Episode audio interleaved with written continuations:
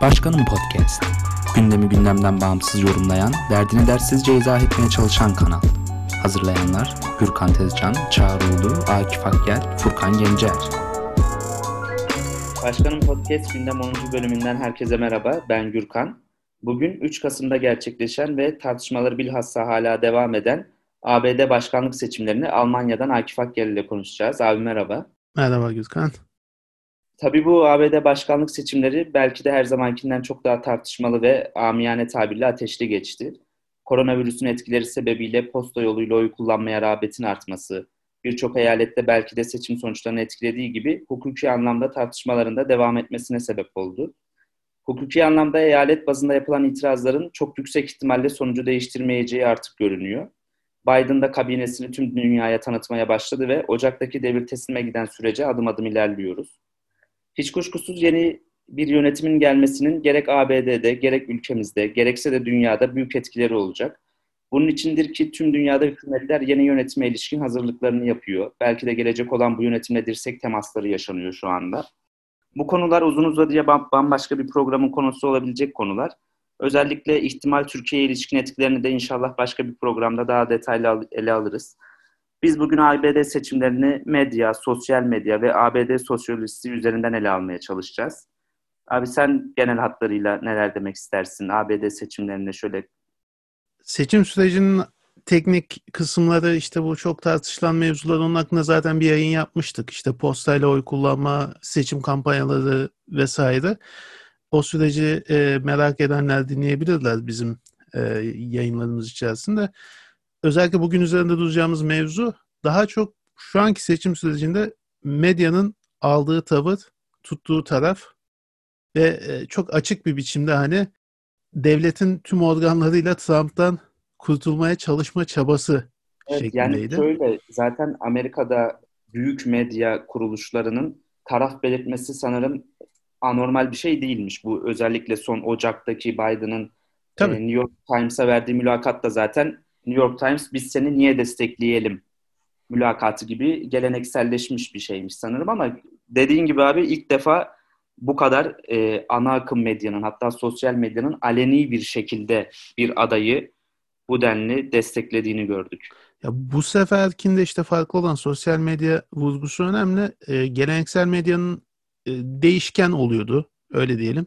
Gerçi Trump konusunda Fox News dışında ve işte e, bazı ufak irli ufaklı siteler var hani çok fazla. Seçim gününden beri Fox News'la bile artık ters düştü Trump. Yerel ağlar falan var. Yerel televizyonlar malum ABD'de çok mühim. Hala da. Orada mesela yerel televizyon ağlarından Trump'a yakın olanlar vardı. İşte Breitbart gibi bu daha sonra gerçi uzaklaştırdı yanından ama Steve Bannon'ın falan kurduğu o platform. Buna benzer internet üzerinden platformlar var. Fakat bunların hepsi çok diğerlerine kıyasla ulaştığı kitle hem çok düşük, çok ufak hem de nasıl diyelim bunların bir kısmı zaten zaman içerisinde platformsuzlaştırıldı. İşte en meşhurları şeydir Alex Jones'dur. İşte delidir, komplocudur. Açık söylemek gerekirse. Ama bir sonuçta vardı yani. E mesela bunu YouTube'dan ki milyonlarca abonesi vardı Alex Jones'un. Hani ufak bir kanaldan bahsetmiyoruz. Onun mesela kanalını kapattılar. Uzaklaştırdılar. Infowars.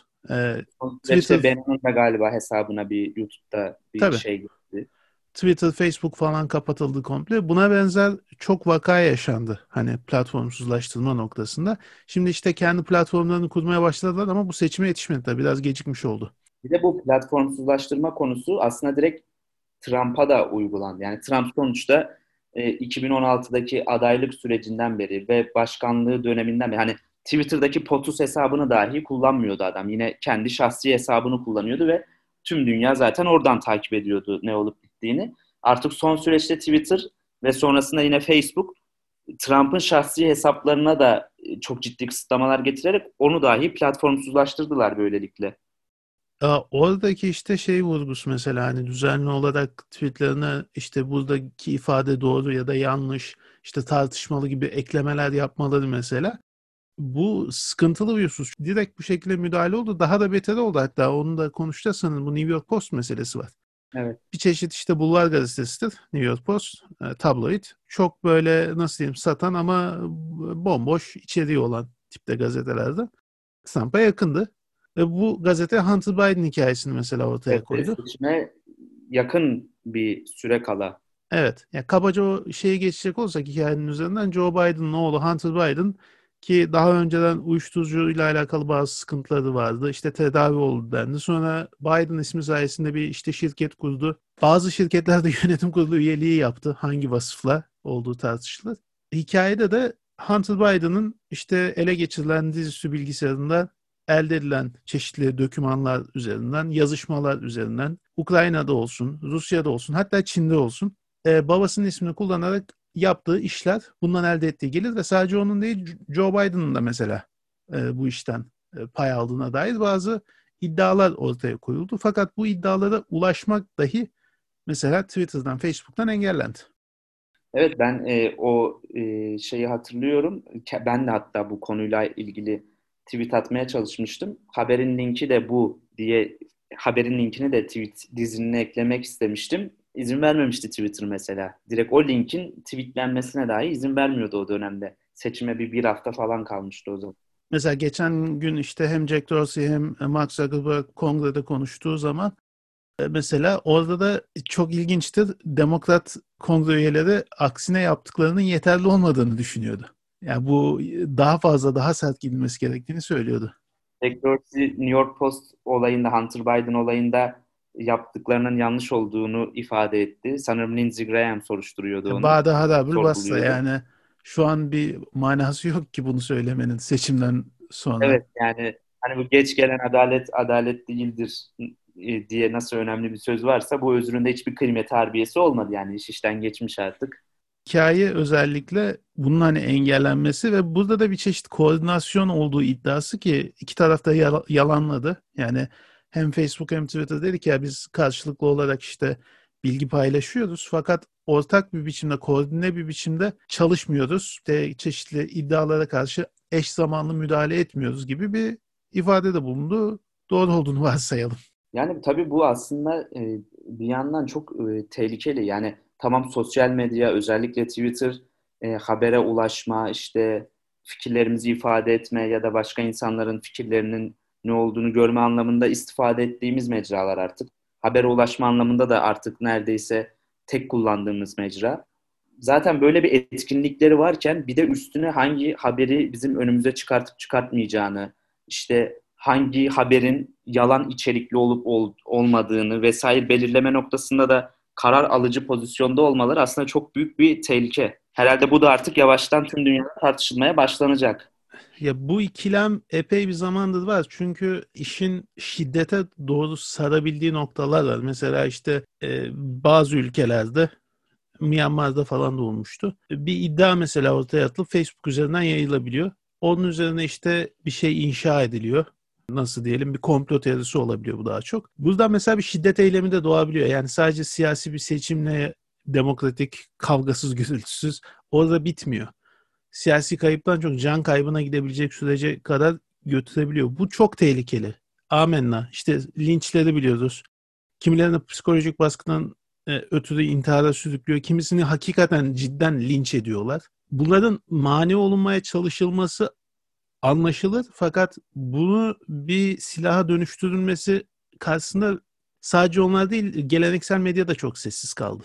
Çünkü ortak hedef olarak işte e, neydi? Biden'ın seçilmesi de, değil mi? İşte buna giden yolda da her şey mübah.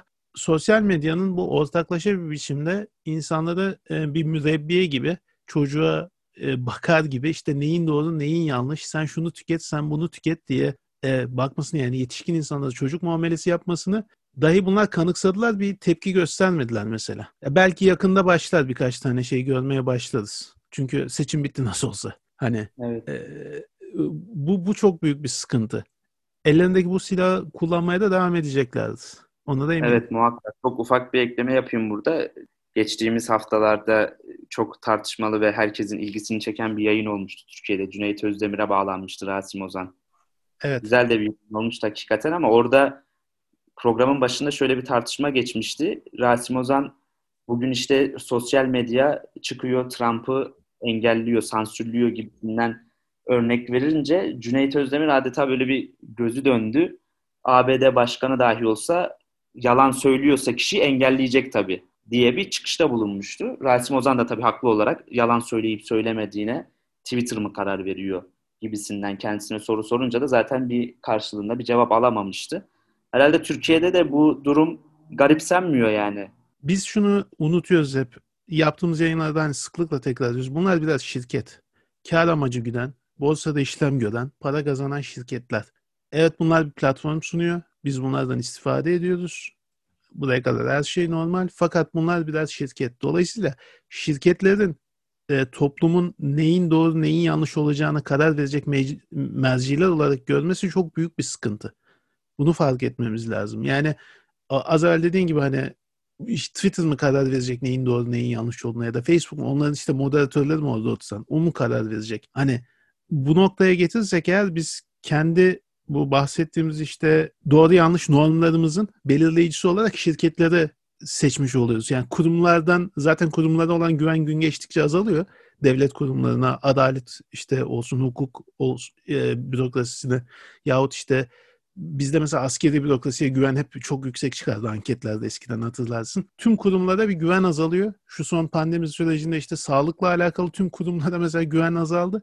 Tüm bunlar olurken eş zamanlı olarak bizim sosyal medyanın tesis ettiği bu işte yeni kurumlar, yeni nesil kurumlar bunları güven kaynağı olarak, bunları non belirleyici olarak kabul etmemiz çok büyük bir sıkıntı. Evet yani adeta bir distopyaya doğru gidiyoruz Melis Çünkü yeni dönemin işte biliyorsun hani e, rahipleri, peygamberleri tırnak içinde işte bu teknoloji üreticileri diyelim. Bunlara da bir isim koyulamıyor. Teknoloji gurusu ya da ne diyorsak Steve Jobs mütevefa. Bugün işte Elon Musk, Mark Zuckerberg falan biraz daha kötü adam gibi görünüyor ama yeni neslin şeyleri bunlar, öncüleri. Evet. Yani bizde biraz tuhaf geliyor ama mesela birçok e, Amerika'da falan olsun bunları biraz ikon gibi gören, hakikaten bir, ne, bir nevi bir çeşit peygamber gibi gören çok tip var. Yok, Türkiye'de de ben bence vardır yani ya. Sadece tek eksiğimiz garaj deyip hayıflanmaktan öteye gitmiyorlardır herhalde ama. Burada yine alev alatlı yanayım. Allah'tan çok iyi yabancı dil bilmiyoruz diye. Bizim faydamız olacak bu olay diye. Onu da çok yanlış anladılar. Neyse. Ben burada şeye değinmek istiyordum aslında. Kafamda o vardı. Yine gevezelik ettim de en çok konuşmak istediğim mevzu aslında bu örnek üzerinden gidelim istiyordum. Bu Glenn Greenwald'un istifası meselesi. Evet. Şimdi o Intercept diye bir internet sitesi vardı. Ee, First Look Media şirketine ait. Bu şirketi kuranlar Glenn Greenwald'la meşhur gazeteci, işte Pulitzer ödüllü Edward Snowden'ın o meşhur NSA belgelerini yayınlayan gazeteci, dünyaca ünlü. Guardian'daydı. Oradan işte Amerika'ya geldi. Bahsettiğimiz şirketi kurmak için. Democracy Now'dan Jeremy Scale'la orada Amerikan solunun tanınmış bir gazetecisi. Onunla beraber kurdular. Bunları finanse eden de Pierre Omidyar, eBay'in kurucusu. Yine bir teknoloji şirketi. Ee, ilk etapta hani onun finansmanıyla başladı. Sonra nasıl devam etti süreç bilmiyorum. E, çok iyi gazeteciler hakikaten transfer ettiler. İşte Murtaza Hüseyin vardı, Mehdi Hasan vardı mesela. Naomi Klein vardı. Klein gazeteciden çok e, düşünür yazar demeli. Bu şok doktrini falan onları yazan. Bu isimlerle hakikaten büyük güzel de işler yaptılar. Seçim zamanında bunlar açıkça Bernie Sanders'ı desteklediler.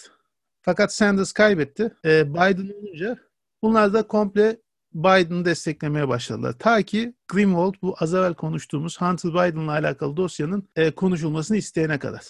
Bunu öne sürünce bu, bu konuda... Aforoz mu edilmeye başlandı? Bu konuda bir yazı yazdı ve kendi kurduğu sitenin editörleri bu yazıyı sansürledi.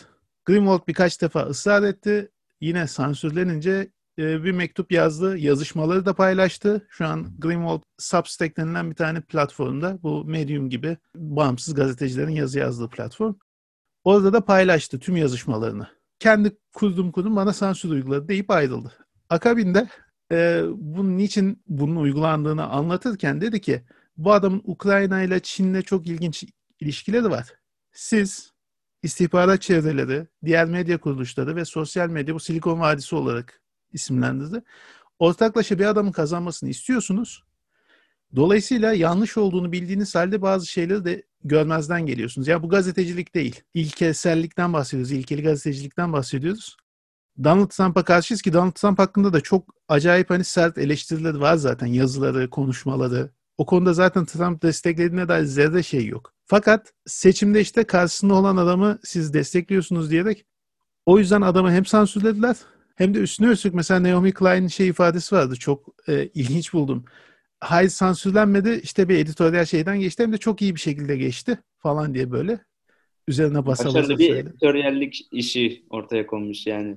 Tabii yani ondan sonra o da ayrıldığını belirtti. Bahsettiğim gibi uzaklaştı. Akabinde mesela şeye çıkmıştı bu e, Tucker Carlson vardı meşhur Fox News'ta.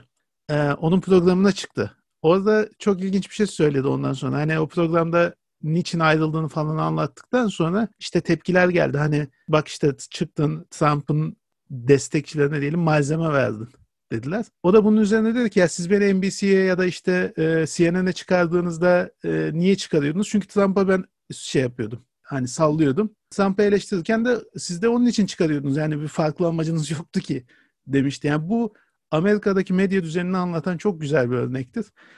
E, sonra dediler işte yok para kazanmaya çalışıyor. Kendi yeni çıktığı platformun reklamını yapıyor falan. Oysa ki yani Greenwald e, Brezilya'da yaşıyor. Bi- Tanıyanlar bilir. Orada da e, çok fazla tehdide maruz kaldı. Jair Bolsonaro'ya çok sert eleştirileri var. Ona karşı da mücadele ediyor. Hatta Lula ile hapishanede söyleşi falan yapmıştı. Bolsonaro'nun adamları bunu bir yumrukladı bir programda falan. Diyor ki ya ben Intercept'teyken hani korumalarım var, avukatlarım var. Onların hepsinin masraflarını bunlar üstleniyordu. Ben şu an çok daha sıkıntılı bir duruma düştüm ama ben bu işi bu şekilde yapmaya devam edeceğim. E, sansürlenmek istemiyorum dedi. Amerika'da şu an durum bu yani. Şu an bağımsız gazetecilik hiç kimse yapamıyor. Onu da söylediği o zaten. Arkadaşlarımızla bir araya geliyoruz. Hepsi kapılar, arkasında işte NBC'de çalışıyor. Kimi kimi CNN'de, New York Times'ta falan, Washington Post'ta. Hepsi üç aşağı beş yukarı aynı şeyi söylüyor. Fakat bu linç edilmekten hem sosyal medyada hem e, medya dünyasında normal kendi çalıştıkları uzaklaştırmaktan korktukları için susuyorlar. Yani inanılmaz bir kendi kendine uygulanan sansür var Amerika'da. Yani Amerika'da bu Trump ortaya çıktığı günden beri birçok kavramın e, esnetildiğini, eğilip büküldüğünü görmüştük. Bu da en güzel örneklerinden biri herhalde. Apaçık ortaya koydu. O zaman e, seçim sonuçlarına tekrar bir geri dönelim. ABD'de seçim sonuçlarını incelediğimizde özellikle ülkenin ülkenin orta kesimlerinde haritanın kırmızıya boyandığını, batı ve doğu yakalarında da maviye boyandığını görüyoruz. Hatta Wisconsin, Michigan, Pennsylvania gibi eyaletleri de almasıyla kuzeyde de mavi duvarı oluşturdu Biden çok uzun yıllar sonra Demokrat Parti adına. Evet. Aslında tüm eyaletleri detaylı incelediğimizde Trump'ın kazandığı eyaletler dahil, yani county dediğimiz, taşra olarak tabir ettiğimiz bölgeleri Trump'ın neredeyse silme aldığını görüyoruz. İşte 10 bin nüfuslu kasabalarda, 20 bin nüfuslu kasabalarda. Bunun yanında kazandığı, Trump'ın kazandığı eyaletler de dahil, dahil olmak üzere eyaletlerin büyük şehirlerinde, metropol diye kabul edebileceğimiz yerlerde Biden'ın e, kazandığını görüyoruz. Örneğin işte Texas'ı tabii ki yine Cumhuriyetçi Parti işte Trump kazandı ama işte en büyük şehirleri olan Austin, San Antonio, Houston, Dallas gibi büyük şehirleri de Biden'ın önde tamamladığını görüyoruz. E, bu seçmen davranışını nasıl yorumlamak gerekiyor? Özellikle e, posta yoluyla oy kullanmanın bu seçimle birlikte artmasıyla birlikte sanki Cumhuriyetçi adaylar da önümüzdeki seçimlerde ipi göğüsleme şansını azalttı gibi duruyor. Yani örneğin Wisconsin'de mesela Trump hep önde götürüyordu ama işte Milwaukee oyları eklendikçe işte Wisconsin'in en büyük şehri İbre Biden'a döndü. Aynı şekilde Michigan'da Detroit eklendikçe. Bunu nasıl yorumlamamız gerekiyor sence abi? Görebildiğim kadarıyla büyük şehirlerde e, biraz daha şey karışık. ırk, sosyoekonomik yapı daha karışık.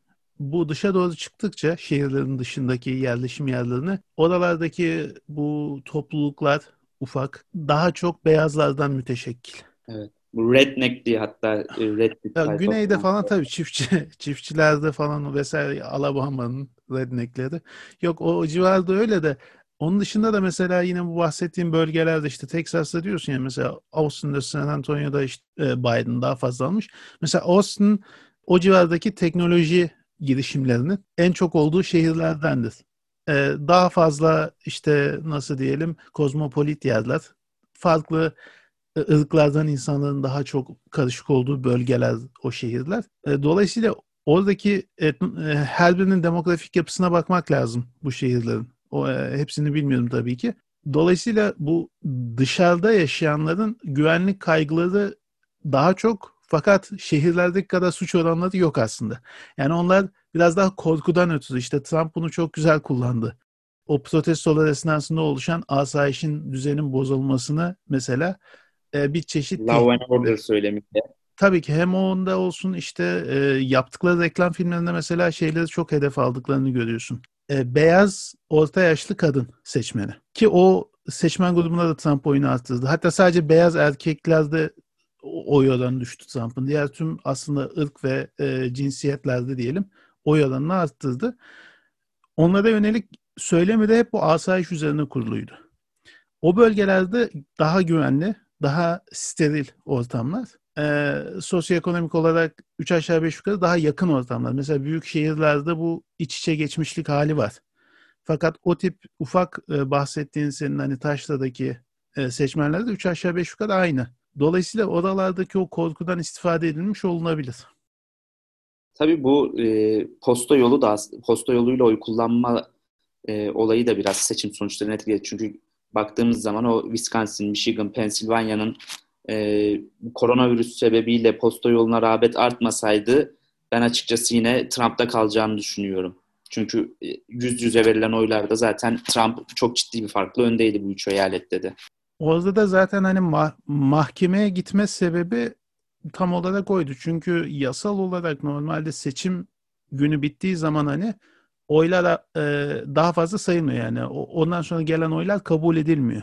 E, Trump da bu yüzden zaten mahkemeye gitti. Çünkü pandemiden ötürü çok fazla postayla oy kullanıldığı için aynı gün içerisinde bunları incelenmesi çok zordu. Onun yerine şöyle bir şey yaptılar. Mesela Pennsylvania'da o şekildeydi en azından. Üzerindeki mührün tarihi seçim günü olana kadar gelen posta oyları kabul edildi. Ondan sonrakiler kabul edilmedi. Fakat seçim günü diyelim postayla kullanılan oy tabii ki 2-3 gün sonra sayıldı ancak. E, Trump mesela buna karşı çıkmıştı. Orada da aslında federal anlamda haklı. Öyle bir kanun var. Fakat yerel olarak da bunu şeylere bırakıyor. İlgili eyaletin hükümetine ya da yönetim bir, artık e, ilgili birim hangisiyse ona bırakıyor. Pensilvanya'daki yüksek mahkemenin aldığı karar da buydu yani bahsettiğim gibi son seçim günü eğer üzerinde pulun damga varsa onun sayılması gerektiğini önceden kabul etmişti hatta. Bu da seçimden seçim günü ya da seçimden çok kısa bir süre önce kabul edilen bir şey değil. Bu ilk postayla oy kullanma konuşulduğu zaman yapıldı. Orada da mesela çok tuhaf bir ironi vardı. Trump da postayla oy kullandı. Kendi seçmenine postayla oy kullanmanın bir şey olduğunu anlattı. O da evet seçim gününde oy kullanmadı ama yüz, şey yüz yüze gidip en azından oy kullandı. Seçimden önce oy kullandı ama yani yine fiziki olarak gidip kullandı oyunu diyebiliyorum. Ben postayla yolladığını e, biliyordum ama çünkü... Evet, seçimden önce şey yaptı ama bir seçim merkezi gibi bir yere gidip oyunu kullanıp ha. geri döndü diyebiliyorum. Ya doğru. Ya bu orada zaten şeyler var. Belli noktalarda postaya teslim edebiliyorsun.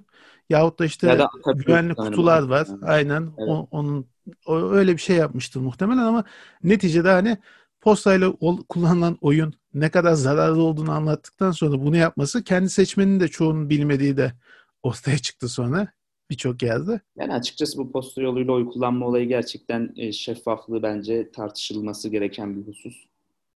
Mesela Almanya'da da yapılıyor. Buradaki işte son yerel seçim geçenlerde olmuştu birkaç ay evvel. Orada da mesela öncesinde işte postayla kullanıp kullanmayacağına dair bir form yollanıyor kayıtlı seçmenlere. Kullanacağım diyorsan ona göre sana şeyleri zamanında gönderiyorlar. Mümkün olduğunca erken oy pusulasını. Fakat zaten burada da katılma oranları o kadar düşük ki. Yani şu son belediye seçimlerinde benim yaşadığım Ahın'da çok büyük bir organizasyona rağmen bilhassa Yeşillerin son yıllarda bu işte Fridays for Future denen eylemler yapıyorlar ya öğrenciler bu Greta Thunberg'in başlattığı. Onlara rağmen katılma oranı %53'tü. Göçmenlerin oy verdiği entegrasyon meclisi ya da uyum meclisine katılma oranı Ahın'da %11'de ya da 13'te kaldı. Çok düşük katılma oranları var ki bu posta imkanı sunulduğu halde. Ee, Amerika'da ama bu seçim çok aşırı politize olmuştu ve ilk defa mesela çok yüksek katılım oranları vardı. Ee, son 108 yıl mıydı yanlış hatırlamıyorsam? 1902'den beri evet sanırım evet 1902'den beri sanırım.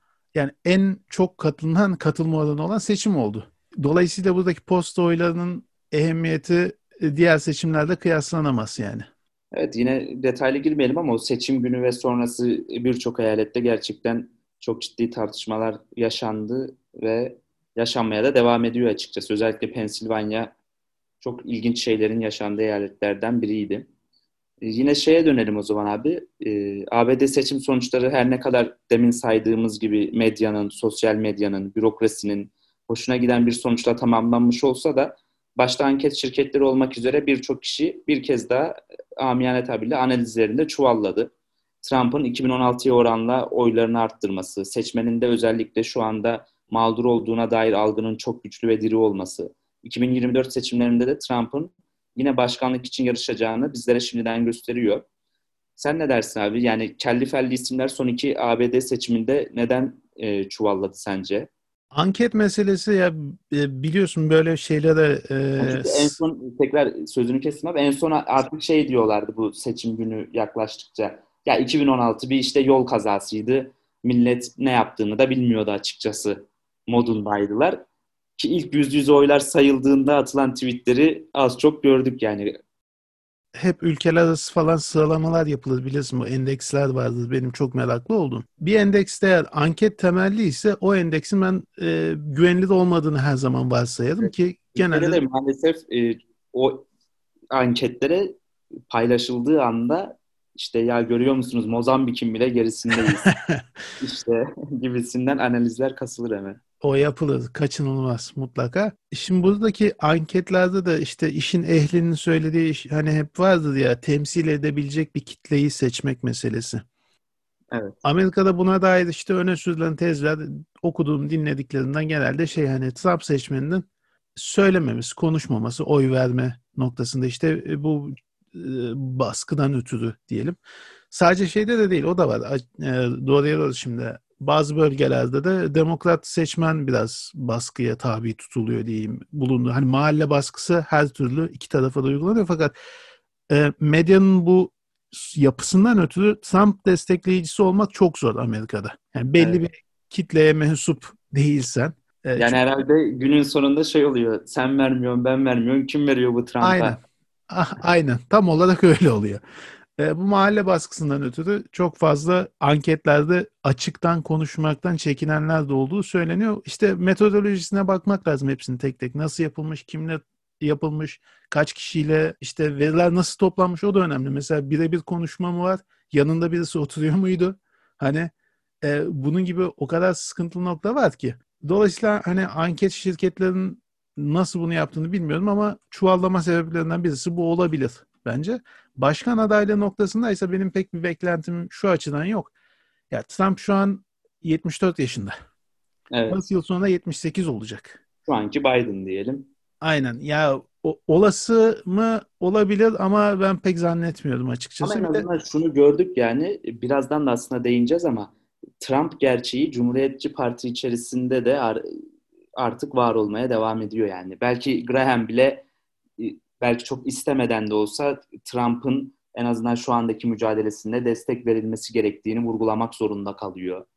Ya ben onu biraz şey gibi düşünüyorum yani. Yani amiyane tabirle af buyur hani gaz almak gibi düşünüyordum insanların. Biraz daha sakinleştirmeye yönelik bir adım gibi. Çünkü e, Trump'a oy veren adamlar Graham'a da oy veren adamlar. Yani kendi seçmenini de düşünüyor. Yoksa Trump'ı çok sevdiği için olduğunu zannetmiyorum. Romney dışında da mesela senatörler hemen açıkça karşı çıkanı da görmedim. Yani Mitt Romney en başından beri Trump'a karşıydı. Biraz püriten ahlaklı yanı da vardı. Ee, şeyin yürüyüşüne de katılan tek cumhuriyetçiydi mesela. George Floyd protestolarına katılan da tek cumhuriyetçi mesela Romney'di senatörlerden. Ama onun dışındakilerin hepsi parti politikasını izledi. Tabii biraz da istemeyerek izlemiş olsalar bile yani sonuçta Trump aday olmayacak olsa bile kitleden dolayı Trump'ın belki de belirleyici olacağı kısımlar olacak. Ağzının içine bakılacağı kısımlar olabilir belki yani. Yine e, demin de aslında biraz girdik seçim sürecinde Trump'a karşı e, birleşen kesimler arasında Cumhuriyetçi Parti'nin bazı isimlerini de gördük işte dediğin gibi abi Mitt Romney ki önemli bir isimdir. Başkan adayı dahi oldu hatta. E, öyle ki e, normalde geçmiş başkanların ABD seçimlerinde pek fazla gör, görüş beyan etmemesine alışığız. Ama Biden kampanyasında Obama'nın çok aktif bir rol aldığını gördük. Hatta genelde hep en kritik eyaletlere gitti. Özellikle son süreçte. E, Cumhuriyetçi Parti'nin tabanında ise Trump'a karşı desteğin azalmadığını hatta arttığını gördük. O zaman son olarak e, girişte de bahsettiğimiz üzere Biden artık kadrosunu açıklamaya başladı.